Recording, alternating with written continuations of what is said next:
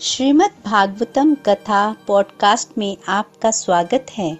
Golok express में आइए, दुख दर्द भूल जाइए, एबीसीडी की भक्ति में लीन होके नित्य आनंद पाइए। हरी हरि बोल।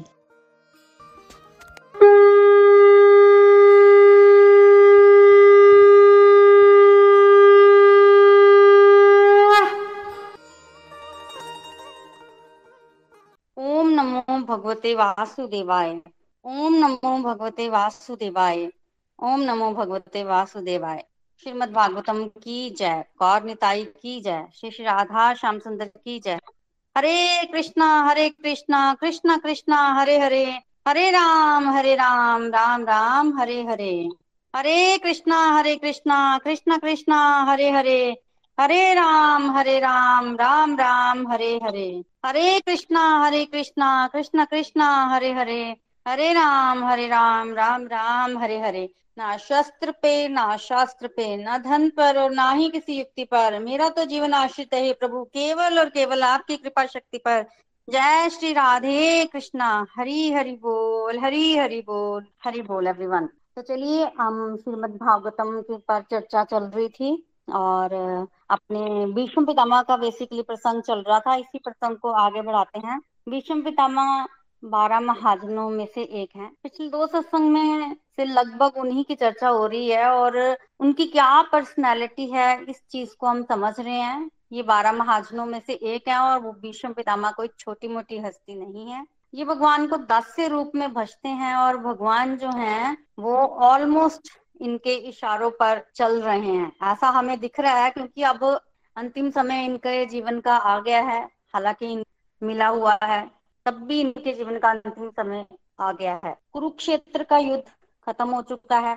भीष्म पितामह वानों की शैया पर पड़े हैं, शरीर में से सारा रक्त जो है वो निकल चुका है। इनकी माता गंगा आती है इनके पास और इनको कहती है कि पुत्र चलो अब बहुत हो गया, पर ये नहीं जाते हैं। उसका कारण क्या है? एक तो इनको इच्छा मृत्यु का वरदान है, ये अपनी मर्जी से ही जाएंगे, तो मृत्यु की इतनी हिम्मत नहीं होती कि इनको लेके जाएं। मृत्यु भी आती है, पूछती है, नमस्कार करके चली जाती है। तो माता को ये कहते हैं कि मुझे भगवान ने वचन दिया है कि जब मेरा अंत समय आएगा तो वो मुझे दर्शन देने आएंगे, तो भगवान का दर्शन करके ही मैं जाना चाहता हूँ।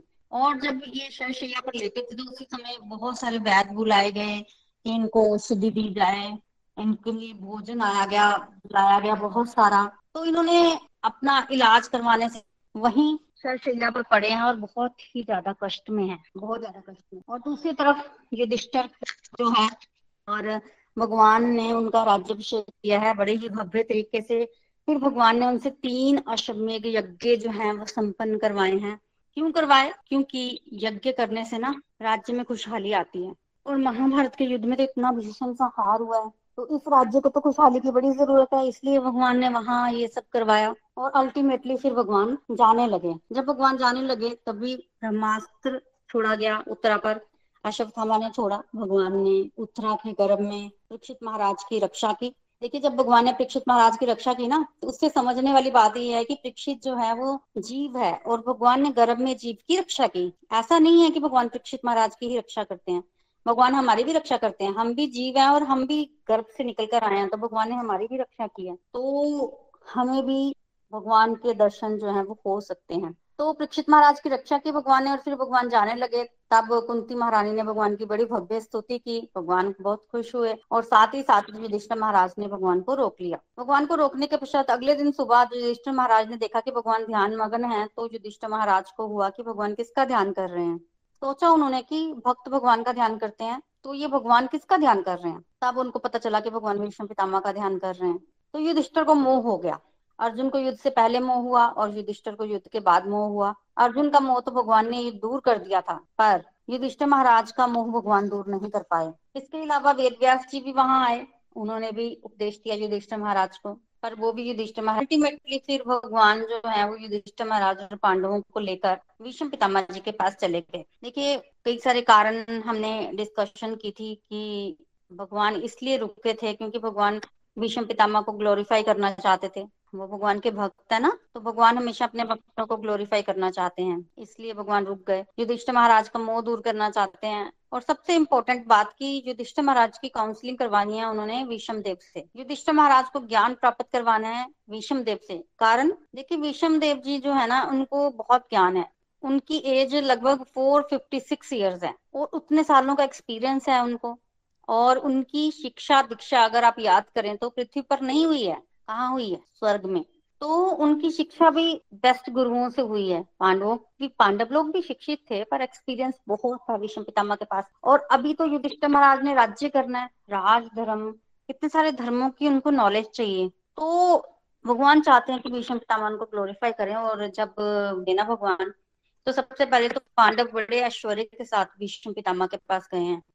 कारण ये कि भीष्म पितामह खुश हो, और सच में भीष्म पितामह बड़े खुश हुए, क्योंकि उनकी प्रतिज्ञा थी कि जब तक धर्म और समर्थ्य एक साथ हस्तिनापुर के सिंहासन पर नहीं बैठेगा, तब तक वो प्राण नहीं त्यागेंगे। तो आज उनको पांडवों के माध्यम से धर्म सामर्थ्य सब एक साथ सिंहासन पर बैठा हुआ दिखा। तो खुश करने के इरादे से पांडव लोग इस तरह से वहां गए। और जब पांडव लोग वहां पहुंचे तो भीष्म पितामह उठकर स्वागत नहीं कर पाए भगवान का, भगवान भी उनके साथ थे। और पिछली बार हमने डिस्कशन की थी कि ग्लोरियस डिपार्चर भीष्म पितामह का देखने के लिए। तो भगवान को देखकर भीष्म पितामह रोने लग पड़े, हाथ तो नहीं जोड़ पाए, पर रोते रोते आंसुओं से भगवान का स्वागत किया। प्रॉपर वर्ड्स बोले, क्योंकि मुंह से भी तो स्वागत होता है, वैसे स्वागत किया, पांडवों को आशीर्वाद दिया। उसी समय भीष्म पितामह जानते थे कि युधिष्ठिर को मोह हो गया है, तो भगवान ने भी भीष्म पितामह को बोला कि युधिष्ठिर को कुछ ज्ञान दीजिए। तब हमने सुना था पिछली बार कि भीष्म पितामह ने भगवान को बोला था कि युधिष्ठिर की काउंसलिंग तो बाद में मैं करूंगा, पहले मेरे प्रश्न का उत्तर दो। तो भीष्म पितामह ने भगवान से प्रश्न पूछा था कि मेरा तन मन इंद्रियां पवित्र है, तो मुझे क्यों ऐसे वानों की शैया में लेटना पड़ रहा है? तो भगवान ने उनके प्रश्न का उत्तर दिया। उसके बाद भगवान ने पूछा क्या चाहते हो? भगवान ने भीष्म पितामह से पूछा क्या चाहते हो? तब भीष्म पितामह ने कहा कि तुम्हें ही चाहता हूँ, तुम्ही को चाहता हूँ, तुम मेरे सामने जरा खड़े हो जाओ, और जब तक मेरे प्राण ना छूटे तब तक तुम सामने ही खड़े रहो। और भगवान को ठीक अपने सामने खड़े कर लिया भीष्म पितामह ने। देखिए, यहाँ से भीष्म पितामह की भक्ति का पता चलता है, हस्ती का पता चलता है कि क्या है वो। उन्होंने भगवान को सामने खड़ा कर दिया, भगवान खड़े हो गए। आप भगवान भी जानते हैं कि इच्छा मृत्यु का वरदान मिला है भीष्म पितामह को। भगवान खड़े हो गए, जब तक भीष्म पितामह प्राण ना त्यागे मैं यहीं खड़ा रहूंगा। और अगर भीष्म पितामह प्राण त्यागे ही ना, तो क्योंकि वो उनको तो इच्छा मृत्यु का वरदान है। तो देखा जाए तो भक्त भगवान की भक्ति करता है, और भक्ति से भगवान वश में आ जाते हैं। तो अभी ऐसा लग रहा है कि भीष्म पितामह ने भगवान पर पूरा कंट्रोल कर लिया है, दास्य भाव में वो भगवान को भजते हैं। तब भगवान ने कहा कि मैं जानता हूँ कि आप उत्तरायण की इंतजार कर रहे हैं, उत्तरायण आने में तो अभी 56 दिन बाकी है, 56 डेज जो है वो उत्तरायण आने में बाकी है। तो एक तरह से भगवान ने भी इशारा दे दिया कि 56 डेज जो है वो आपको प्रवचन करना है, इस तरह का इसको युधिष्ठिर महाराज को। और भगवान का भक्त भगवान का इशारा बड़े अच्छे तरीके से समझ जाता है। भीष्म पितामह समझ भी गए थे, पर उनके शरीर में इतनी भयंकर दर्द थी, और क्यों कुछ ना खाने की वजह से बड़ी वीकनेस थी, और प्राय बेहोश से हो रहे थे, आंखें भी प्रॉपर नहीं खुल रही थी, तो बड़ा कष्ट भी था। तो इस तरह से उसमें कैसे प्रवचन होगा, देख ही रहे थे भीष्म पितामह की। तभी भगवान ने एक हाथ फेरा, देखते ही देखते भीष्म पितामह की भूख प्यास दर्द निकल गई, और एकदम से फ्रेश हो गए भीष्म पितामह, फ्रेश, पूरी तरह से फ्रेश हो गए थे। युधिष्ठिर ने तब युधिष्ठिर आगे आया, युधिष्ठिर को प्रवचन दिया 56 डेज तक भीष्म पितामह ने ना। तो बड़ा कुछ पूछा युधिष्ठिर महाराज ने, मतलब कहने का कि युधिष्ठिर व्यथित थे, महाभारत के युद्ध में बहुत सारे लोग मर गए। तब भीष्म पितामह ने कहा कि तुम क्यों इतना व्यथित हो? तुमने मारे हैं, तुम काल हो, सब कुछ तुम्हारे नियंत्रण में है ना, तो तुम काल हो ना ही तुमने मारे हैं। किसने मारे हैं? ये जो सामने खड़ा है इसने मारे हैं सारे, भगवान की तरफ इशारा करके। इसी की इच्छा से मरे हैं, इसने मारे हैं। है भगवान की योजना क्या है पता है? तुम्हें क्यों लगता है कि सब मर गए? मरे नहीं है, वो सब तर गए हैं, सारे के सारे तारे गए हैं, मरे थोड़ी हैं। तुम्हें क्या करना है? तुम्हें राजा बनाया, तुम प्रजा का पालन करो, तुम्हारी तो ये सेवा है, सेवा करो, तुम्हें क्या करना है? इतना भार लेके क्यों चल रहे हो? तुमने मारे हैं, सब कुछ क्या तुम्हारे हाथ में है? ये श्री कृष्ण पूर्ण पुरुषोत्तम भगवान मनुष्य बनने का नाटक कर रहे हैं, और करना तो चाहते हैं और खुद ही करते हैं, करवा रहे हैं। तो ये तो इनकी बड़ी कृपा है कि ये अब मेरे पे विशेष कृपा करके मुझे दर्शन देने के लिए मेरी मृत्यु के समय पर यहाँ आए हैं। मेरे पे इनकी बड़ी कृपा है, ये मेरी ही इच्छा थी कि मृत्यु के समय मैं इनके दर्शन करूँ, तो पूरी हो रही है इनकी कृपा से। तो ये परम पूर्ण पुरुषोत्तम भगवान हैं, इन्होंने किया है सब। तो इस तरह से काउंसलिंग की युधिष्ठिर महाराज की। उसके बाद युधिष्ठिर महाराज कुछ ठीक हुए, मोह उनका दूर हुआ, फिर उन्होंने प्रश्न पूछने आरंभ किए। कैसे प्रश्न पूछे? बहुत सारे जितने पूछ सकते हैं, धर्म के बारे में, दान धर्म, राज धर्म, मोक्ष धर्म, स्त्री धर्म, भगवत धर्म, दिव्य धर्म, जो पूछ सकते थे, जिसको ज्ञान बोलते हैं। क्या प्यारा उपदेश आज पितामह ने किया है, क्या प्यारा उपदेश। देखिए बहुत ज्ञान था, इतना मतलब ये ऐसे राजा थे ना, मतलब राजा तो नहीं थे, ऐसे व्यक्ति थे, व्यक्तित्व के मालिक थे। खड़े हो जाते थे ना, और अगर इन्होंने दोनों हाथ अपने कमर की तरफ रख दिए हैं तो इनके बिना लड़े ही लोग हार मान के चले जाते थे। आप ही ले लो सब कुछ, इस तरह से। तो स्त्री का क्या कर्तव्य होता है, वर्णाश्रम धर्म क्या है, क्या पद्धति है, दान कैसे, मुक्ति कैसे मिलेगी। इतने में सूर्य उत्तरायण में आ गया, 56 डेज हो गए ना। अब वो शुभ समय आ गया जिस समय जो है शरीर त्यागते हैं लोग। उत्तरायण, सूर्य उत्तरायण में प्रवेश कर गया ना। इच्छा मृत्यु का वरदान भी था तो चुप हो गए। अपने मन को सभी ओर से अब इन्होंने खींचना शुरू किया और इंद्रियों को खींच कर सारा का सारा ध्यान जो है वो भगवान पर इन्होंने केंद्रित किया, सारा का सारा ध्यान भगवान पर। तो देखिए ऐसा नहीं कि भीष्म पितामह को मरने के लिए उत्तरायण का इंतजार करना था कि सूर्य उत्तरायण में आएगा तभी मरूंगा, तभी मोक्ष प्राप्त होगा, ऐसा नहीं है। उत्तरायण और दक्षिणायन को इस तरह से आप समझिए, भगवान का भक्त जब भगवान की तरफ बढ़ता है तो उसकी मृत्यु उत्तरायण ही होती है, शुभ भी माना जाता है उसको। और अगर कोई भगवान का भक्त नहीं है, वो चाहे जब मर्जी शरीर त्यागे, वो भगवान के धाम नहीं जाता। तो उत्तरायण बोला जाता है जब भगवान का भक्त शरीर को त्यागता है, भगवान से मिलता है, उसी को उत्तरायण बोला जाता है। तो ऐसा नहीं है कि समय की इतनी विशेषता है कि कोई उत्तरायण में मरे तो भगवान के धाम ही जाएगा, अगर कोई दक्षिणायन में मरे तो वो इस जन्म मृत्यु के चक्कर में फंसा रहेगा,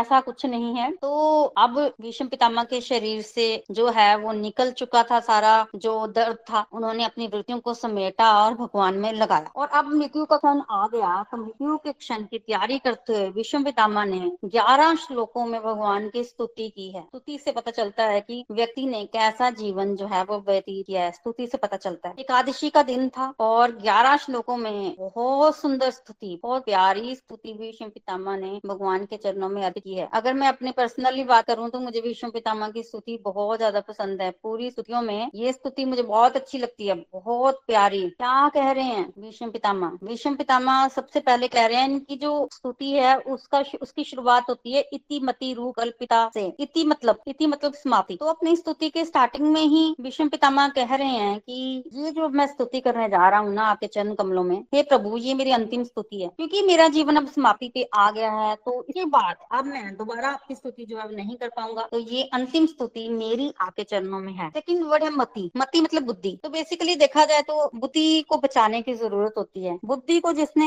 बचा लिया ना अपनी, उनका जीवन जो है संभल गया। तो भीष्म पितामह कह रहे हैं कि अब मैं तो मरने जा रहा हूँ, शरीर का त्याग करने जा रहा हूँ, तो मैं चाहता हूँ कि मैं अपनी कुवारी कन्या का विवाह जो है वो आपसे कर दूं। तो मैं अपनी कुवारी कन्या का विवाह आपसे करूंगा। अब भगवान देख रहे हैं, कहते पितामह आप तो बाल ब्रह्मचारी हैं, आपकी कहाँ कुवारी कन्या, आप कहाँ कह रहे हैं कि कुवारी कन्या का विवाह करूंगा, आपकी कन्या थोड़ी है। तब भीष्म पितामह ने कहा नहीं, ये जो मेरी बुद्धि है ना, इसको मैं अपनी कुवारी कन्या मानता हूँ। मैंने अपनी पुत्री के रूप में, कन्या के रूप में इसको हमेशा देखा है, और मेरे को होता था कि ये हमेशा शुद्ध कार्य करे, ये हमेशा कामना रहित रहे, प्रभु चरणों में लगे। तो अब मैं शरीर त्याग करके जा रहा हूँ, तो इसको मैं कुवारी कन्या अपनी समझता हूँ, और मैं चाहता हूँ कि मेरी कन्या का विवाह जो है वो आपसे हो जाए। वैसे भी देखा जाए तो पिता की मृत्यु के समय क्या इच्छा होती है कि पुत्री का विवाह करके जाए, तो अच्छी बात है ना। भीष्म पितामह यही कह रहे हैं कि आपसे अपनी पुत्री का विवाह करना चाहता हूँ। आपसे क्यों? क्योंकि आप जैसा कोई भी है, भगवान जैसा कोई दूल्हा थोड़ी हो सकता है, भगवान का कंपैरिजन तो किसी के साथ नहीं है। तो एक बार मेरी जो कुवारी हो जाए फिर मुझे कोई टेंशन नहीं है। अगर ये भगवान के चरण कमलों में समर्पित हो गई, फिर कहीं नहीं जाती मेरी बुद्धि, भगवान में लग गई, भगवान के अधीन आ गई, तो फिर तो उसकी कहीं भटकने की कोई भावना ही नहीं है। तो इच्छा मेरी यही है कि आप इस कुवारी कन्या मेरी बुद्धि को अपना लें, क्योंकि आप जो है वो बहुत सुंदर है, आपसे ज्यादा सुंदर कोई नहीं हो सकता। तो अगले श्लोक में भीष्म पितामह ने भगवान के सुंदर रूप का जो है वो वर्णन किया है। क्या कह रहे हैं विषम पितामा त्रिभुवन कमनम वर्ड का यूज किया है, तमाल वर्णम मतलब त्रिभुवन, तीनों ज्यादा सुंदर हैं। आप सबसे ज्यादा आकर्षित हैं, नीले रंग के आप हैं, नीले सुंदर नीली देह आपकी, पीताम्बर आपने पहना हुआ है।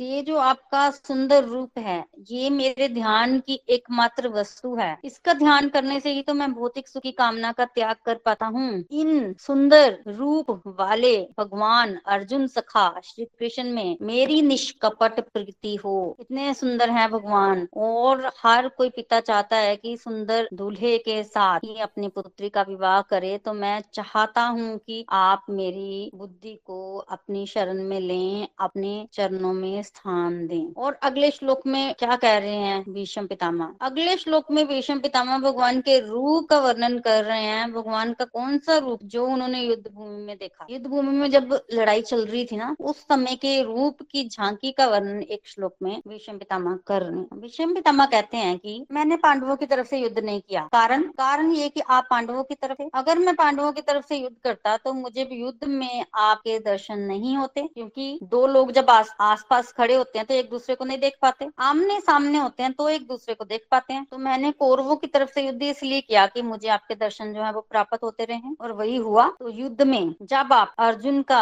रथ हाँक रहे थे, उस समय लड़ाई करते करते बहुत सारी धूल जो है वो उड़ रही थी, और आपके बाल तो घुंघराले हैं, आपके घुंघराले बाल, उस पर धूल, और जब आप चला रहे थे रथ, तो रथ को चलाते चलाते आपको हो गया श्रम और आपको आ गया पसीना। कठिन श्रम होता ना रथ चलाने में, तो आपके चेहरे और बालों पर आ गई पसीने की बूंदें। इमेजिन करिए झांकी जो भीष्म पितामह दिखाना चाहते हैं। भगवान रथ चला रहे हैं और बड़ा श्रम कर रहे हैं, और भगवान चारों तरफ से धूल उड़ रही है, भगवान के घुंघराले बाल, उस पर धूल, फिर उस पर आ गया पसीने की बूंदे, पसीने की बूंदे गोल गोल, फिर उस पर धूल, और फिर उस पर जब सूर्य नारायण आए तो उन पसीनों की बूंदों से क्या बना? रेनबो बना। और उस पर भीष्म पितामह चला रहे हैं तीर अर्जुन पर, अर्जुन तीर जाकर लगे भगवान को, और भगवान का उससे निकला खून, और उस पर भगवान का लाल लाल जो खून है घाव। वो झांकी देखकर भगवान इतने सुंदर लग रहे थे। भीष्म पितामह आज कह रहे हैं कि इतने सुंदर लग रहे थे कि विवाह के समय प्रेमिका जब अपने प्रेमी को देखती है तो उतना भी उसको आनंद नहीं आता जितना मेरे को उस युद्ध भूमि में आनंद आ रहा था।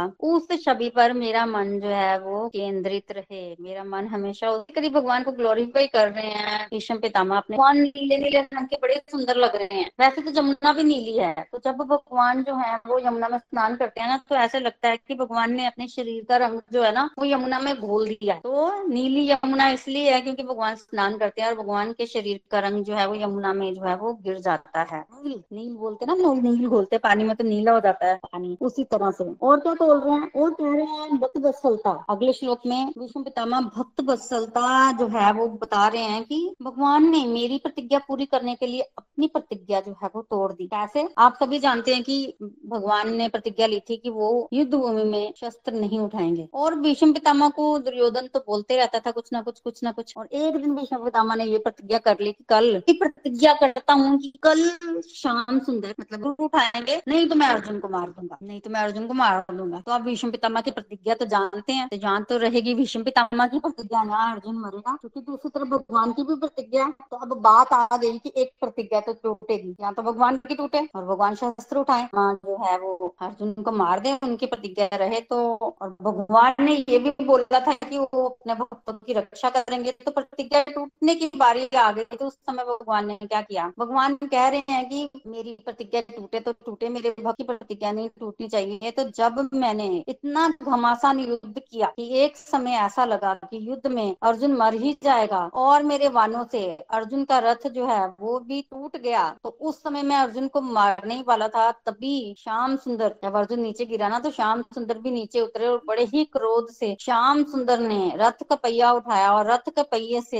वो मुझे मारने के लिए दौड़े। और जैसे ही मैंने देखा कि भगवान रथ के पहिये से मुझे मारने के लिए दौड़े हैं, मेरी प्रतिज्ञा को रखने के लिए भगवान ने अपनी प्रतिज्ञा तोड़ दी। उस समय मुझे इतना आनंद मिला कि मैंने अपने अस्त्र शस्त्र छोड़ दिए और उसी समय सरेंडर कर दिया, और मैंने भगवान को बोला कि आप मुझे मार दो। और जैसे ही मैंने सरेंडर किया, उसी समय अर्जुन भगवान के चरणों में गिरा। अर्जुन ने भगवान को अपनी प्रतिज्ञा याद दिलाई और कहा कि आप प्रतिज्ञा मत तोड़िए, मैं मारता हूँ भीष्म पितामह को, आप मत तोड़िए अपनी प्रतिज्ञा, मैं पूरे जान से युद्ध करूंगा और भीष्म पितामह को मार उतारूंगा। तो देखिए भगवान लीला करते हैं ना। एक तो भीष्म पितामह की प्रतिज्ञा को रखा, अपनी प्रतिज्ञा तोड़ी, क्योंकि भगवान ने जब रथ का पहिया पकड़ा और रथ का पहिया भगवान के हाथ में आते ही वो सुदर्शन चक्र बन गया, भगवान का अस्त्र है ना, वही तो था वो, तो वो तो सुदर्शन था, वो पहिया थोड़ी था। तो शस्त्र उठा लिया भगवान ने, प्रतिज्ञा टूटी। उसी समय अर्जुन ने भी बोला कि वो भीष्म पितामह को अब मारेगा। उससे पहले अर्जुन जो है वो भीष्म पितामह को मार नहीं रहा था। ऐसा नहीं है कि भीष्म पितामह को हरा नहीं सकता था अर्जुन, पर फिर वो पितामह है ना। तो महाभारत के युद्ध में गीता का ज्ञान लेने के बाद भी अर्जुन जो है वो भीष्म पितामह को मार नहीं रहा था, उसके मन में था, वो उतना तेज युद्ध नहीं कर रहा था, वो स्लो युद्ध कर रहा था। और अभी अर्जुन ने डिसाइड किया कि भगवान को अपनी प्रतिज्ञा तोड़नी पड़े तो धिक्कार है, मैं भीष्म पितामह को जरूर मारूंगा। तो अभी उसने फैसला कर लिया था और फिर नीचे जो है वो भीष्म पितामह को मारा गया था,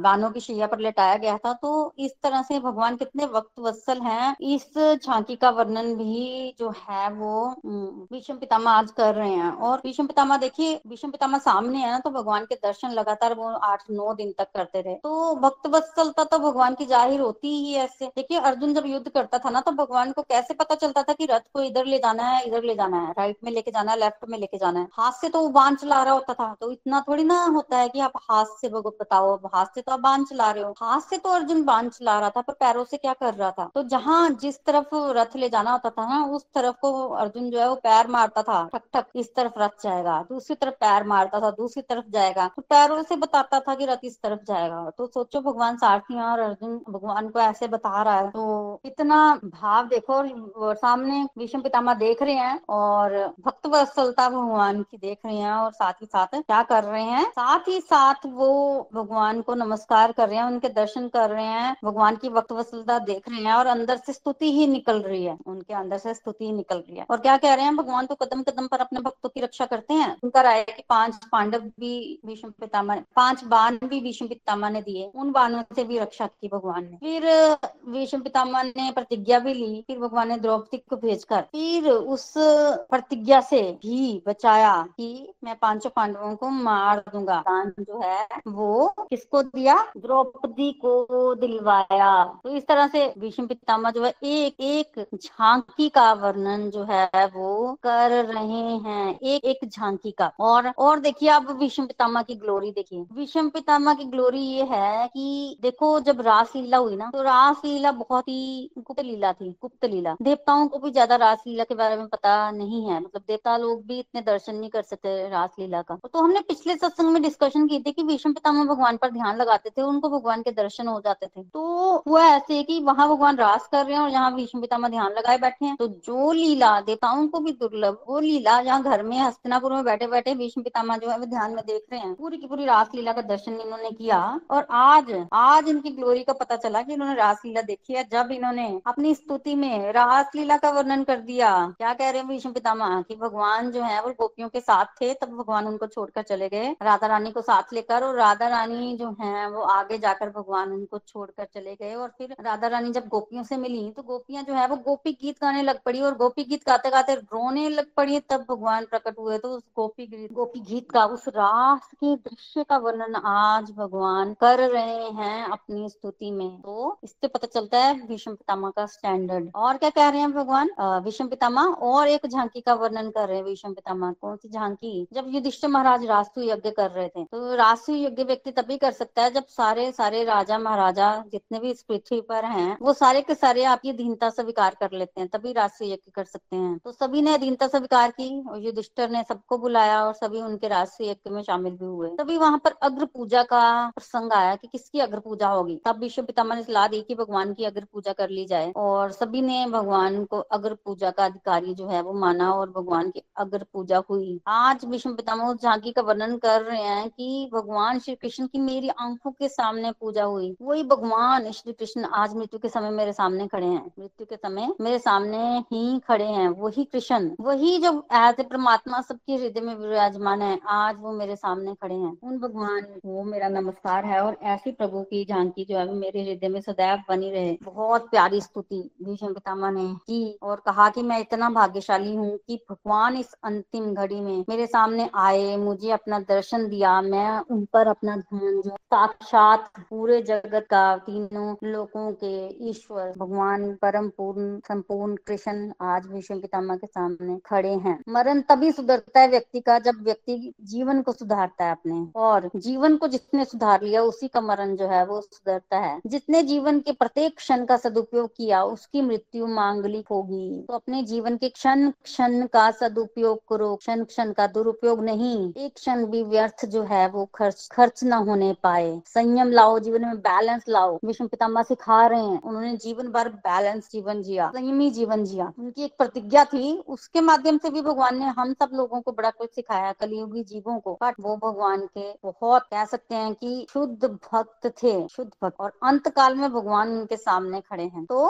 जब तक मनुष्य प्रयत्न नहीं करता तब तक भगवान भी उस व्यक्ति पर उतनी कृपा नहीं करते। भगवान उसकी मदद करते हैं जो अपनी मदद स्वयं करते हैं। और जब कोई अपनी मदद स्वयं करता है और भगवान की तरफ एक कदम बढ़ाता है तब भगवान उसकी तरफ 10 कदम जरूर बढ़ाते हैं। हमें उस एक कदम पर कदम उठाना चाहिए भगवान की तरफ, ताकि भगवान हमारी तरफ 10 कदम बढ़ा सके। देखिए हमारे कदम बड़े छोटे छोटे होते हैं और भगवान के कदम बहुत बड़े बड़े होते हैं। भगवान तो अनलिमिटेड है, तो हम तो कितना ही कदम बढ़ाएंगे भगवान की तरफ। भगवान जब हमारी तरफ आएंगे ना तो फिर देखना कितना जीवन में आनंद आता है, फिर देखना क्या क्या होता है, कितने चमत्कार होते हैं अपने जीवन में। पर उस क्षण की प्रतीक्षा तो कीजिए, उस क्षण की। तो आज भीष्म पितामह इस तरह से एकादशी वाले दिन 11 श्लोकों में भगवान की स्तुति करके अपनी मन, वाणी, दृष्टि, वृत्तियां, आत्म स्वरूप सब कुछ भगवान श्री कृष्ण में लीन किया। प्राण भी उन्हीं में लीन कर दिए और एकदम शांत हो गए, एकदम शांत। जब सबने देखा कि भीष्म पितामह शांत हो गया तो सब समझ गए कि उन्होंने अपने प्राणों को अब विलीन कर दिया है। उनके प्राण जो है वो चले गए हैं, शरीर को छोड़कर वे शांत हो गए हैं। तो बाकी सब भी शांत हो गए, बाकी सब भी शांत हो गए। देखिए जब शाम होती है ना तो पक्षी कितना शोर मचाते हैं, वापिस आते हैं, ची ची ची ची लगाई होती है। पर रात हो जाती है तो पक्षी सभी घोंसलों में चले जाते हैं, कोई आवाज नहीं होती उस टाइम पे। ऐसे ही जब भीष्म पितामह भगवान की स्तुति कर रहे थे तो सारे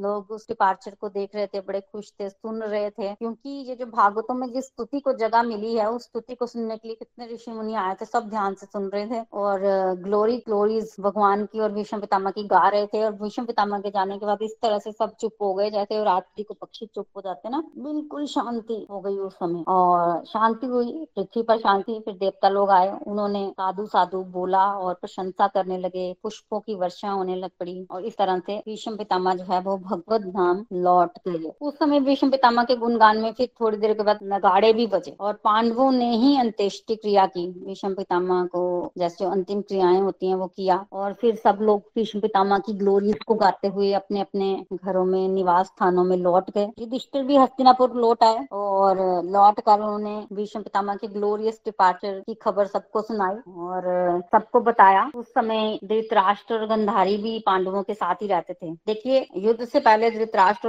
ने जैसा मर्जी व्यवहार किया हो पांडवों के साथ, पर जब युद्ध हुआ, कौरव मर गए, तो उसी समय धृतराष्ट्र और गांधारी जो है उनके तो अब कौन बचा था, 5 पांडव ही बचे थे ना। और पांडव जैसे युधिष्ठिर तो धर्मराज थे, तो पहले भी अपने पिता के समान ही मानते थे युधिष्ठिर, धृतराष्ट्र को अब भी पिता के समान ही मानते हैं और उनको अपने साथ ही रखा हुआ है, और अभी भी उनकी आज्ञा से काम कर रहे हैं। पर वो तो अंडरस्टूड ही है कि अब युधिष्ठिर भी राजा हैं। तो उन्होंने ये बताया धृतराष्ट्र और गांधारी को कि ऐसे ऐसे भीष्म पितामह जो है वो चले गए हैं, और इस तरह से उन्होंने एक तरह से भीष्म पितामह को ग्लोरीफाई किया। भगवान अभी भी हस्तिनापुर में भी युधिष्ठिर के साथ रह रहे हैं और बड़े अच्छे अब दिन व्यतीत हो रहे हैं। क्यों? क्योंकि भगवान है ना युधिष्ठिर के साथ। युधिष्ठिर महाराज का अब मोह दूर हो गया, खुश है युधिष्ठिर महाराज और राज्य कर रहे हैं। और जैसे कि भीष्म पितामह ने समझाया वैसे ही राज्य कर रहे हैं और अपना पूरा का पूरा ध्यान जो है वो उन्होंने प्रजा की उन्नति में दिया है कि कैसे प्रजा की उन्नति हो, कैसे प्रजा और सुखी हो, कैसे उनके राज्य में को ना तो कोई भूखा रहे, ना कोई बीमार हो बहुत ज्यादा। और इस तरह से उन्होंने अपनी प्रजा का पूर्ण ध्यान रखा। और सच तो ये है कि युधिष्ठिर महाराज के राज्य में ना किसी को कोई कष्ट नहीं था। क्यों कष्ट नहीं था? देखिये एक तो कष्ट क्यों होता है व्यक्ति को, 3 तरह के क्लेश जो है भगवद गीता में बताए गए हैं वो होते हैं। माया, यहाँ पर माया होती है ना, माया के त्रिताप होते हैं। और जैसा कि यहाँ लिखा गया है कि भगवान जो है वो युधिष्ठिर के साथ ही वहां आए, तो जब भगवान युधिष्ठिर के साथ रह रहे हैं और जहाँ भगवान है वहाँ माया आ नहीं सकती, तो माया का प्रवेश नहीं है वहाँ पर। और जहाँ माया प्रवेश नहीं कर सकती वहां पर दुख का आएगा। तो युधिष्ठिर महाराज के राज्य में कभी किसी को मानसिक क्लेश भी नहीं हुआ। इस तरह का वर्णन आता है कि कभी किसी को मानसिक क्लेश भी नहीं हुआ, इतनी प्रजा सुखी थी। और जब किसी को मानसिक क्लेश नहीं होता है और प्रजा सुखी होती है तो राज्य जो है वहां पर संयम भी बढ़ता है, सदाचार भी बढ़ता है, धन संपत्ति भी और आनंद ही आनंद जो है वो मिलता है। तो सभी लोग बेसिकली धर्मराज ने जो है वो राज्य किया, धर्म को उन्होंने कभी नहीं त्यागा। वो रोज सुबह सूर्य नमस्कार करते थे और बेसिकली भगवान के भक्त थे ना, भगवान को नमस्कार, सूर्य को नमस्कार, पूरा जो भी करना होता है वो धर्म का पालन करते थे और राजऋषि थे एक तरह से युधिष्ठिर महाराज। ऐसे ही नहीं भगवान ने उनको जो है वो राजा बनाया, तो भगवान जो है वो युधिष्ठिर महाराज के साथ वहीं रहते रहे और प्रजा जो है वो बहुत खुश थी, धर्म के अनुसार जो है वो राज्य कर रहे थे युधिष्ठिर महाराज। Krishna Krishna Ram Hare Ram Ram Ram Hare Hare, busy through the body free as a soul, Hari Hari बोल हरी हरि बोल, transform the world by transforming yourself, Radhe Krishna. तो हरी हरि बोल एवरीवन, आज मेरी तरफ से इतना ही। चलिए अब हम अपने रिव्यू सेक्शन की तरफ चलते हैं। हमारे साथ सबसे पहले नीलम जी हैं। नीलम जी हरी हरि बोल जी, मैं नीलम हाजिर पठानकोट से। आज का सत्संग बहुत ही दिव्य, बहुत आनंद आया। प्रीति जी ने भीष्म पितामह जी के बारे में बताया, कुछ ऐसी बातें भी पता चली जो हमें नहीं पता थी, कुछ पता थी पहले। कैसे इनका मतलब डिपार्चर जब हुआ तो सब ऋषि मुनि के पास थे, भगवान जो हैं भगवान के भगत थे, 12 महाजनों में से एक थे, और लास्ट समय भगवान जो हैं युधिष्ठिर जी ऐश्वर्य के साथ उनके पास लेकर गए हैं, क्योंकि युधिष्ठिर जी ने जो कहा था कि धर्म और ऐश्वर्य जब एक साथ होंगे तो ही मैं इस शरीर को छोड़ूंगा। और जब वहां पहुंचते हैं तो भीष्म पितामह जी नमस्कार इन्हें करते हैं मन ही मन, क्योंकि लेटे हुए थे, शैया पे उठ सकते नहीं थे। तो जब शाही ठाट-बाट के साथ युधिष्ठिर जी पहुंचते हैं तो बड़े खुश होते हैं, इनकी आंखों में आंसू आ जाते हैं। क्या चाहिए? जब आंसू आते हैं तो भगवान पूछते हैं कि क्या चाहिए आपको, तो भीष्म पितामह जी क्या कहते हैं प्रभु से, वो आपका ही तो इंतजार कर रहा था, मेरे सामने आप खड़े हो जाइए। देखिए भगत का भक्ति की, देखिए जहाँ से पता चलता है कि भगत कितना भक्ति में लीन है, उसकी हस्ती क्या है ना। तो पूछते हैं, उन्हें पता था कि युधिष्ठिर जी को मोह हो गया है, अर्जुन को युद्ध से पहले मोह हुआ था और युधिष्ठिर जी को बाद में हुआ है, और युधिष्ठिर जी का मोह वो अपने भगत को भगत से ज्ञान दिलवाना चाहते थे और उन्हें मतलब लाना चाहते थे कि आने वाले समय में सबको पता चले कि युधिष्ठिर जी को मैं भी ज्ञान नहीं दे सका, उसे मेरे। और जब ज्ञान देने की बारी आई, भगवान जब कहते हैं तो ये कहते हैं पहले मेरे प्रश्न का आंसर दीजिए, मेरा तन मन रिंद, तो मुझे ये सजा क्यों? तो भगवान ने बताया कि आपने आंखों के रास्ते जो अपराध किया है उसकी ये सजा मिली है। तो भीष्म जी समझ गए। उनके पास 56 डेज बचे थे और युधिष्ठिर जी ने सामने खड़ा कर लिया। और फिर आपने जैसे बताया कि अगर उनको इच्छा मृत्यु का वरदान प्राप्त था और अगर सामने खड़े मतलब कर तो लिया लेकिन जाते ही नहीं, तो कि मैं दर्शन ही करता रहता हूँ, तो मतलब ये भी हो सकता था। बड़े पीड़ा में थे लेकिन भगवान ने हाथ पे फेरा, भीष्म जी की सारी प्रतिक्रिया मतलब सारी पीड़ा हर ली, वो फ्रेश हो गए। और फिर उन्होंने 56 डेज युधिष्ठिर जी को उपदेश दिया है, युधिष्ठिर जी ने प्रश्न पूछे हैं और भीष्म जी ने उनके आंसर्स दिए हैं।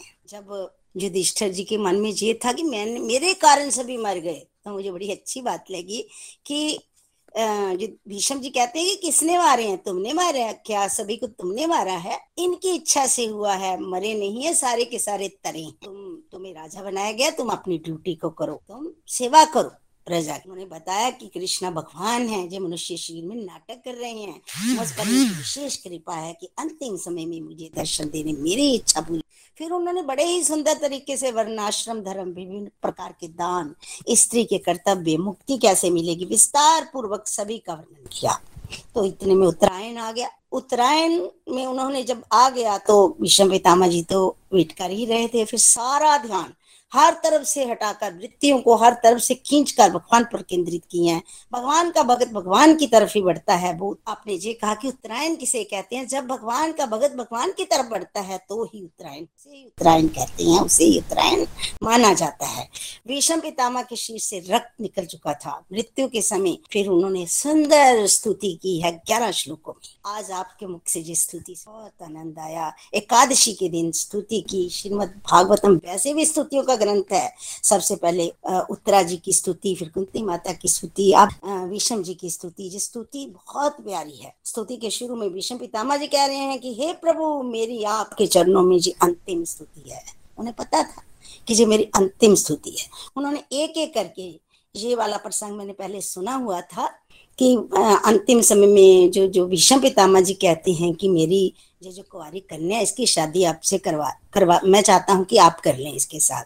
तो भगवान, मुझे ये नहीं पता था कि ये स्तुति में कहा गया है। तो भगवान कहते हैं आप तो बाल ब्रह्मचारी हो, आपकी बेटी कहाँ से हो गई, आपकी कन्या कहाँ से आ गई। तो वो कहते हैं कि मेरी बुद्धि कुंवारी कन्या है, मैं चाहता हूँ ये सदा आपसे जुड़े। तो हमने भी अपनी बुद्धि जो है उसको भगवान के साथ जोड़ना है। भगवान के साथ जोड़ेंगे तो ही हमारी बुद्धि सही दिशा में जाएगी, तो ही फ्री विल का हम सदुपयोग कर पाएंगे और अंतिम लक्ष्य को प्राप्त कर पाएंगे। क्योंकि जो बुद्धि सबसे पहले भटकती है तो संसार में मन इसे अपने साथ लेके संसार में चला जाता है, फिर तीन तापों से हम दुखी होते। अगले श्लोक में सुंदरता का वर्णन किया, एक एक करके जो स्त्रियां आपने गाई हैं, बहुत ही सुंदर वर्णन, रूप का वर्णन किया है, युद्ध में लड़ाई के सीन चल रहे हैं उसका वर्णन किया, रास लीला का वर्णन किया, कैसे वो मतलब ध्यान में ही प्रभु के दर्शन करते थे। उन्होंने रास लीला के एक बार दर्शन कर लिए तो वो धन्य हो गए।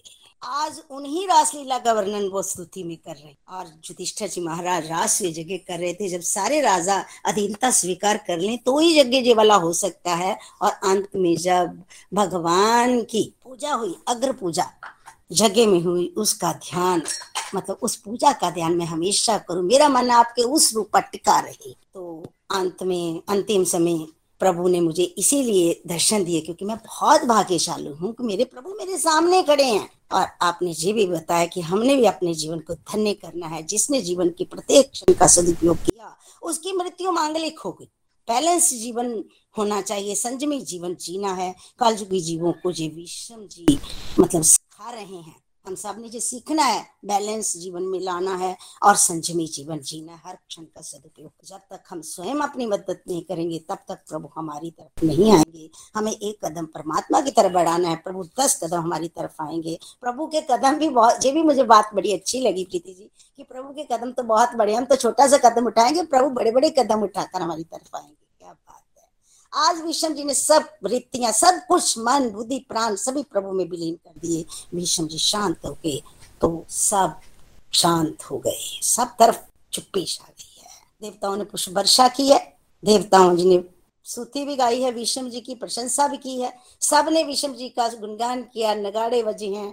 युधिष्ठिर जी ने अंत्येष्टि क्रिया की, जो भी होते हैं सभी हस्तिनापुर लौट आए हैं। और युधिष्ठिर जी फिर धृतराष्ट्र जी के पास, गांधारी जी के, अपने ताया जी और ताई जी के पास आते हैं, उन्हें ढांढस बंधाते हैं। उसके बाद भगवान तो अभी वहां पे ही हैं और युधिष्ठिर जी के साथ ही रह रहे हैं। युधिष्ठिर जी का मोह दूर हो चुका है, प्रजा की भलाई के लिए वो आप कार्य कर रहे हैं। किसी को कोई कष्ट उनके राज्य में नहीं था, युधिष्ठिर जी के राज्य में किसी को मानसिक क्लेश नहीं हुआ, आनंद ही आनंद बरसा है, क्योंकि धर्म के अनुसार राज्य किया है ना।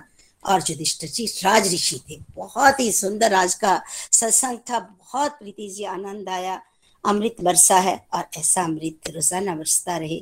जब जब हम आपको सुनते हैं बड़ा अच्छा लगता है, बहुत आनंद आता है। Thank you very much. Harihari, बहुत ही ब्यूटीफुली आपने आज के सत्संग की समरी दी है, बहुत बढ़िया। हरी हरि बोल नीलम जी। चलिए एक लास्ट रिव्यू, शिप्रा जी कुछ कहना चाहते हैं?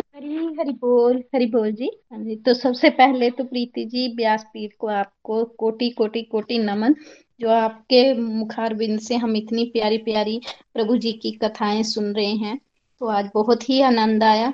और आज जैसे आपने भीष्म पितामह का वर्णन पिछले 2-3 सत्संगों से हम सुन रहे हैं, तो देखिए कैसे भगवान अपने भक्तों को ग्लोरीफाई करने के लिए कैसे उन्हें आगे करते हैं। क्योंकि वो शिक्षा, जैसे इसमें बताया है कि अर्जुन जी को पहले उन्होंने ज्ञान दिया, वो युधिष्ठिर को भी दे सकते, पर नहीं, उन्होंने ये ज्ञान, क्योंकि भीष्म पितामह बहुत ही एक शुद्ध भक्त थे। जैसे इसमें बताया कि वो बैठे बैठे ध्यान द्वारा ही प्रभु के साक्षात दर्शन कर लेते थे, जो इन्होंने स्तुतियों में बताया है। तो इनकी शिक्षा दीक्षा भी स्वर्ग में हुई। तो ये देखिए इतनी एज का इनको, जो आपने बताया कि इनकी 456 ईयर एज थी, तो उस एज का जो इनको अनुभव था, तजुर्बा था, वो भी इन्होंने, जब भगवान ने इनका युधिष्ठिर के बोला कि वो उनसे ज्ञान ले, तो वो सभी प्रकार का ज्ञान उनको दिया है। और जब उन्होंने, जो सबसे बड़ी बात मुझे ये लगी आपने जो समझाया है कि उत्तरायण या दक्षिणायन कुछ नहीं होता, जब हम भगवान से संपर्क में आते हैं, भगवान की तरफ हम शुद्ध भक्ति करते हैं, तो वो हर पल, चाहे वो कोई भी समय, वो हर पल शुद्ध ही होता है, वो उत्तम ही होता है। तो हमें भगवान की भक्ति करते रहना है, क्योंकि जब हम भगवान की तरफ, जैसे आपने बताया, बहुत बड़ी प्यारी बात लगी कि भगवान तो अनलिमिटेड है, उनके कदम हम नहीं नाप सकते, पर हमारा एक छोटा सा प्रयास भी, हमें भगवान की तरफ हम बढ़ाएंगे, अपना छोटा सा एक कदम भी बढ़ाएंगे, तो भगवान हमारी तरफ 10 गुना आगे आएंगे। और हमें इसी प्रकार से भगवान की तरफ बढ़ते रहना है, भगवान की भक्ति मांगनी है। इसमें जो आपने भीष्म पितामह की स्तुति करी है, वो सच में बहुत बहुत बहुत आनंद देने वाली थी। और जैसे इसमें भक्त वत्सलता का भी पता चला कि कैसे भगवान ने अपने प्रतिज्ञा काट दी। भगवान ने भीष्म पितामह की प्रतिज्ञा रखने के लिए, उन्होंने अस्त्र नहीं उठाने का प्रण किया था, फिर भी वो उन्होंने रथ का पहिया उठा लिया। तो भगवान कैसे, उन्होंने अर्जुन की रक्षा की। और सच में मुझे ये बात बहुत ही प्यारी लगी स्तुति में कि भगवान भीष्म पितामह जब बोल रहे थे कि मैं पांडवों की तरफ से युद्ध इसलिए नहीं लड़ा क्योंकि मैं आपके दर्शन करना चाहता, अगर मैं उनके पक्ष में होता तो मैं आपको देख नहीं पाता, इसीलिए मैं कौरवों के पक्ष में रहा। पर उन्होंने अपनी मन बुद्धि से वो पांडवों के तरफ ही थे। तो वो वाकई में कितना, वो इन्होंने वर्णन किया, वो कैसे उनका दर्शन हर क्षण कर रहे थे, ये हमें आपके माध्यम से पता चला। तो थैंक यू सो मच। सच में भगवान अपने भक्तों के लिए क्या कुछ कर जाते हैं, ये आपके माध्यम से हम सुन पा रहे हैं और भगवान की लीलाओं का आनंद ले पा रहे हैं। Thank you so much. Hari Hari बोल, हरी हरि बोल। बहुत आनंद आया सच में। हरि बोल, हरी हरी बोल। शिप्रा जी आपने बिल्कुल ठीक बोला, भगवान अपने भक्तों के लिए बहुत कुछ करते हैं। और ऐसा नहीं है कि भगवान जो हैं वो भीष्म पितामह अर्जुन के लिए करते हैं, हम सब के लिए करते हैं। बस हमें क्या करना है, हमें वैसी वैसी क्वालिटीज अपने अंदर लेके आनी है। अगर हम वैसी क्वालिटीज, भक्तों की क्वालिटीज अपने अंदर लेके आएंगे तो भगवान हमारे भी अंग संगी है। ऐसे परमात्मा तो हमारे अंदर बैठे हैं, तो जानते हैं हमको, हम क्या फील करते हैं। तो हमें अपना पार्ट प्ले करना है, भगवान तो अपने पार्ट को प्ले करने में जरा भी चूक नहीं करते हैं। सो बहुत ही बढ़िया शिप्रा जी, हरी हरी बोल, हरी हरी बोल। आई थिंक पद्मा जी भी कुछ कहना चाहते हैं। हरी हरी बोल पद्मा जी। हरी हरी बोल, हरी हरी। बहुत ही सुंदर था आज का सत्संग, में बहुत अच्छा लगा सुनने में। हमने जो कुछ समझा, हम आपको थोड़ा सा रिवाइज देना चाहती हूँ। यहाँ पर भीष्म पितामह जी 12 महाराजों में से एक हैं। अब अंतिम समय पर वे भीष्म बाणशय्या में पड़े थे, उनका सारा रक्त निकल गया था, मृत्यु भी उनके पास आकर चली गई थी। उन्होंने कहा था हमें इच्छा वरदान मिला है, इसलिए मैं अभी हमारी मृत्यु नहीं होगी, ऐसे कह दिया। उनकी माता जी भी आई थी, उन्होंने भी उनको बुलाया लेकिन वो नहीं गए। इस प्रकार वो बाणशय्या में पड़े थे। और युधिष्ठिर जी का मोह दूर करने के लिए भगवान कृष्ण ने उनको भीष्म पितामह के पास लाए। 456 इयर्स के थे भीष्म पितामह। तो उन्होंने भीष्म पितामह के पास भगवान उनको लेके आए। भीष्म पितामह ने प्रतिज्ञा की कि जब तक मैं धर्म और सामर्थ्य एक साथ नहीं राज्य पर बैठेंगे, मैं अपना प्राण नहीं त्यागूंगा, कह दिया था उन्होंने। तब भगवान ने कहा कि युधिष्ठिर को पहले ज्ञान दीजिए। तब भीष्म पितामह ने कहा कि पहले आप मुझे मेरे प्रश्न का उत्तर दीजिए कि मैं अपने तन मन इंद्रियों से कोई भी मैंने पाप नहीं किया है, मुझे ये दंड क्यों है। तब कृष्ण भगवान ने कहा ठीक है, कहकर उन्होंने चुप हो गए। फिर अपने तन मन इंद्रियों से मैंने तो कोई पाप ही नहीं किया है, मुझे ऐसे दंड क्यों मिल रहा है, ये भीष्म पितामह कहते हैं। तो आप मेरे सामने खड़े हो जाइए। भगवान खड़े हो गए उनके सामने। भगवान समझ रहे थे कि उत्तरायण की प्रतीक्षा कर रहे हैं भीष्म पितामह जी। तो भगवान ने एक हाथ फेरा और भीष्म पितामह के एकदम से फ्रेश हो गए। उनकी सारी दुख उनके मिट गए थे, वहां पर दर्द उनको नहीं दिखा था। फिर युधिष्ठिर को भीष्म पितामह ने ज्ञान दिया, और क्योंकि युधिष्ठिर को दुख था कि वो युद्ध में कई लोगों के उनके कारण उनकी मृत्यु हो गई है, सबकी मृत्यु हो गई है। तब भीष्म ने कहा ये सब तुम मत सोचो, सारे के सारे मारे नहीं गए हैं, सारे तारे गए हैं। इसलिए कृष्ण पर उन्होंने इशारा किया कि इन सब का ये भगवान ही है, सब वो देख लेंगे, वे सारे मारे नहीं गए हैं, वो तारे गए हैं, ये सब छोड़ो और अपने राज्य पर ध्यान दो। फिर उन्होंने युधिष्ठिर को ज्ञान दिया और वहाँ पर उत्तरायण, उस समय उत्तरायण का समय आ गया। और इंद्रियों को उन्होंने अपने वश में खींचकर कृष्ण पर ध्यान रख दिया उन्होंने। तब शरीर को त्यागते समय उन्हें उत्तरायण में जाने के लिए भीष्म ने उत्तरायण का समय आ गया। भीष्म ने 11 श्लोक में भगवान की स्तुति, एकादशी का दिन था वो, 11 श्लोक में उन्होंने स्तुति किया। भीष्म कह रहे थे कि उन्होंने कई प्रकार की स्तुति किए कि मेरी अंतिम स्तुति में अपने आप के चरणों में मैं रहूं, मैं तो मृत्यु की ओर जा रहा हूं, मैं अपनी कुमारी कन्या का विवाह आपके साथ करूंगा, आप तो ब्रह्मचारी हैं। कृष्ण ने, भगवान कृष्ण ने कहा आप तो ब्रह्मचारी हैं, क्या कन्या कहाँ से आ गई है आपकी? भीष्म ने कहा नहीं, ये मेरी मति अर्थात बुद्धि को मैं अपनी पुत्री मानता हूँ, इसे आपसे विवाह करना चाहता हूँ। अगर प्रभु पर बुद्धि लग गई तो बुद्धि हमारी भटकेगी नहीं, आप इसे अपना लें। अपने में सुंदरता रूप में, त्रिभुवन रूप में, नीले रंग के रूप में, पीताम्बर में भगवान को वो देखते हैं और इसी से वे भौतिक रूप को त्याग देते हैं। कहते हैं आपके इस रूप को देखकर मैंने भौतिक रूप को त्याग दिया, आप इतने सुंदर हैं कि मैं चाहता हूँ कि आप बुद्धि से आप अपना विवाह कर लें। और उन्होंने रूप का भी वहाँ पर स्तुति किया। मैंने पांडवों की तरफ से युद्ध नहीं किया क्योंकि आप पांडवों की तरफ थे, मैंने कौरवों की तरफ से युद्ध किया, मैं तो आपको ही देख रहा था। आप जो धूल उड़ रहे थे, आपके स्तर चलाते, आपके घुंघराए बाल पर धूल जो पड़ रहे थे, मैं उसी को देख रहा था।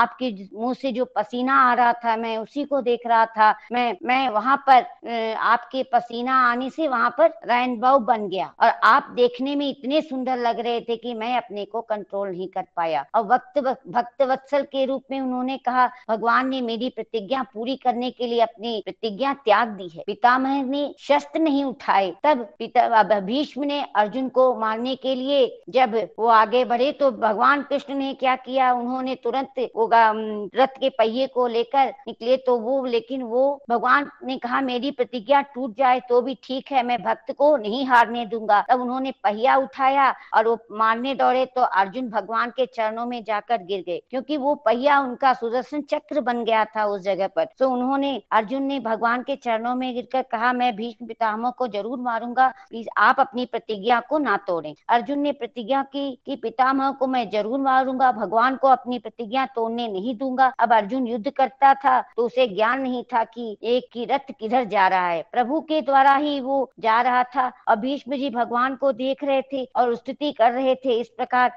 अपनी शैया में लेटे हुए भगवान की स्तुति कर रहे थे। इस प्रकार भीष्म पितामह अपनी स्तुति रासलीला का दर्शन करते रहे। इस प्रकार वे महान थे, युधिष्ठिर पितामह महान थे। जब युधिष्ठिर राजसूय यज्ञ कर रहे थे तब युधिष्ठिर ने सबको बुलाया, तब भगवान की अग्र पूजा की रक्षा दर्शन पूजा ऐसी दर्शन की कि आज स्तुति में भी उन्होंने, इस यज्ञ के बारे में भी उन्होंने स्तुति की। मैं भाग्यशाली हूँ कि मैं आज से सब मुझे प्राप्त हो गया है। और अपनी शरीर त्यागने के पहले वो कह रहे हैं भीष्म पितामह जी कि मैं भाग्यशाली हूँ कि मैं आज आज से मुझे प्राप्त हुई है। इसलिए अपने जीवन में हमें ये सोचना है कि क्षण क्षण शुद्ध कर्म करना चाहिए। जब मनुष्य भक्ति प्रयत्न नहीं करता तो प्रभु के दर्शन नहीं होते। हमें हमेशा प्रयत्न करना चाहिए, तभी हमें प्रभु के दर्शन होंगे। हम अगर एक कदम बढ़ाएंगे तभी हमारे तरफ भगवान 10 कदम बढ़ाएंगे। हमें उस क्षण की प्रतीक्षा करती रहनी चाहिए। इसी प्रकार भीष्म पितामह शांत हो गए और उनकी मृत्यु हो गई और पशु पक्षी सब सारे लोग शांत हो गए। फिर देवता सब आए, ऋषि मुनि सब आए और पुष्पों की वर्षा हुई, वहां नगाड़े भी बजे और पांडवों ने भी उनका सब कुछ किया। उस समय धृतराष्ट्र भी, गांधारी भी उनके साथ थे। युधिष्ठिर महाराज जी खुशी से राज्य कर रहे थे, अपने प्रजा का पूर्ण ध्यान रखा और प्रजा खुशी थी। वहाँ भगवान उनके साथ रह रहे थे और धर्मराज की कोई कष्ट नहीं थी। इस प्रकार धर्मराज रोज सूर्य नमस्कार करके राज्य का पालन करते थे। हरी हरी बोल जी, हरी हरी, हरी हरी बोल, हरी हरी बोल। बदमा जी ब्यूटीफुल है आपकी लर्निंग, सर बहुत अच्छी लर्निंग शेयर की आपने, thank you for sharing. Hari Hari बोल, हरी हरी बोल, हरी हरी जी। आज के सत्संग को हम कंक्लूड करते हैं आरती के साथ। श्री भागवत भगवान की है आरती, पापियों को पाप से है तारती। श्री भागवत भगवान की है आरती, पापियों को पाप से है तारती। ये अमर ग्रंथ, ये मुक्ति पंथ, ये पंचम वेद निराला, नव ज्योति जगाने वाला, ये अमर ग्रंथ ये मुक्ति पंथ ये पंचम वेद निराला, नव ज्योति जगाने वाला, हरि नाम यही हरि धाम यही, यही जग मंगल की आरती, पापियों को पाप से है तारती। श्री भागवत भगवान की है आरती, पापियों को पाप से है तारती। ये शांति गीत पावन पुनीत, पापों को मिटाने वाला, हरि दर्श दिखाने वाला। ये शांति गीत पावन पुनीत, पापों को मिटाने वाला, हरि दर्श दिखाने वाला। ये सुख करनी ये दुख हरनी, श्री मधुसूदन की आरती, पापियों को पाप से है तारती। श्री भागवत भगवान की है आरती, पापियों को पाप से है तारती। ये मधुर बोल जगफंद खोल, सन्मार्ग दिखाने वाला, बिगड़ी को बनाने वाला। ये मधुर बोल जगफंद खोल, सन्मार्ग दिखाने वाला, बिगड़ी को बनाने वाला। श्री राम यही घनश्याम यही, ये प्रभु महिमा की आरती, पापियों को पाप से है तारती। श्री भागवत भगवान की है आरती, पापियों को पाप से है तारती, पापियों को पाप से है तारती, पापियों को पाप से है तारती। गोलोक एक्सप्रेस से जुड़ने के लिए आप हमारे ईमेल एड्रेस info@golokexpress.org द्वारा संपर्क कर सकते हैं या हमारे व्हाट्सएप या टेलीग्राम नंबर 7018026821 से भी जुड़ सकते हैं। आप हमसे फेसबुक पेज और यूट्यूब चैनल के माध्यम से भी जुड़ सकते हैं। हरी हरी बोल।